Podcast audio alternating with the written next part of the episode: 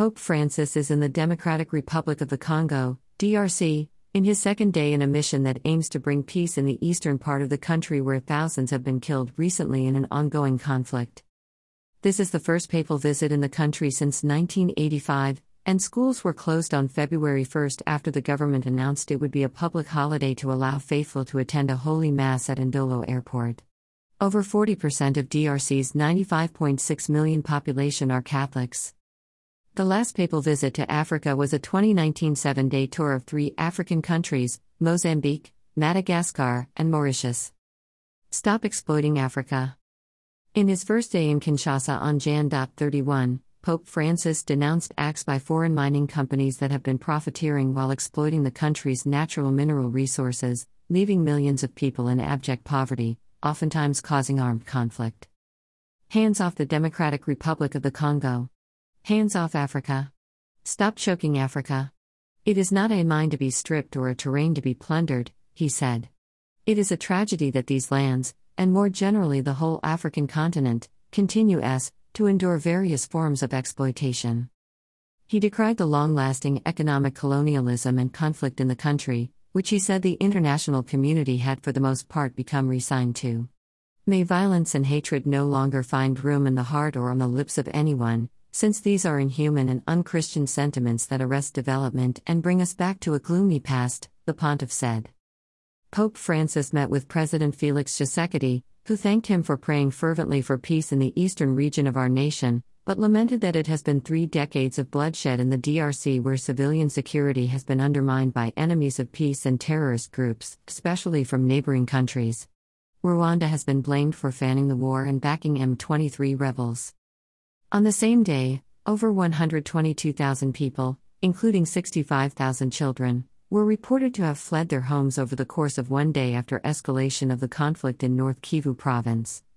These attacks on civilians need to be investigated, Amavi Akpamagbo, country director of Save the Children in DRC, told Quartz. The Pope also met and paid homage to the victims of the civil strife in Kinshasa. Despite his initial itinerary, including a visit to Goma and Ituri in the North Kivu province, which are the epicenters of the conflict, the Pope changed his itinerary, preferring to not put the public expected to gather for his visit in danger from the armed militia in the region.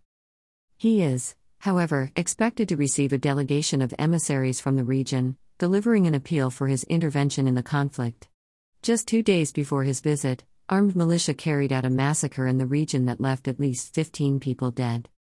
DRC's LGBTQ community has been hurting. The country's LGBTQ community, which has been facing violence and excommunication, will also be looking upon the pontiff to proclaim a message of support. Pope Francis said in an interview with the Associated Press on January 26 that being homosexual isn't a crime, and that we are all children of God, and God loves us as we are. A banner that reads the LGBTQ and K-pop community of the DRC welcomes His Holiness Pope Francis is displayed in Kinshasa. Photo, Luke Nago Reuters. After his visit to the country with the highest Catholic population in the continent on February 2, Pope Francis will take a three and a half hour flight from Kinshasa to Juba, the capital of the world's newest state, South Sudan. He will be the first pope to visit the oil rich country. Pope Francis' South Sudan trip. Having previously postponed the tour of Africa earlier intended for July 2022, due to ill health, this visit is expected to serve as a push for peace in yet another country that continues to languish in poverty despite possessing numerous mineral and natural resources. Like in the DRC, thousands of lives have been lost and millions displaced in recent years in South Sudan due to civil unrest, especially in Upper Nile, Jonglei, and Unity states, 12 years after its secession from the larger Sudan. A civil war pitting President Salva Kiir's government forces and the opposition Sudan's People Liberation Army, SPLA, has dampened the country's hopes for economic development.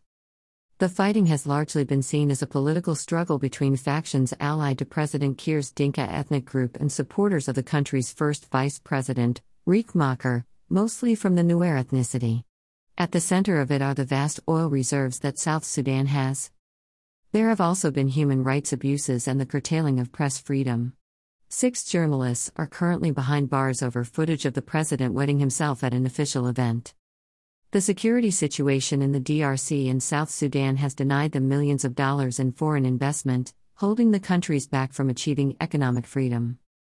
While Pope Francis' visit to both countries is by no means expected to be the silver bullet that will silence the guns, it is a critical step in pushing for a peaceful coexistence.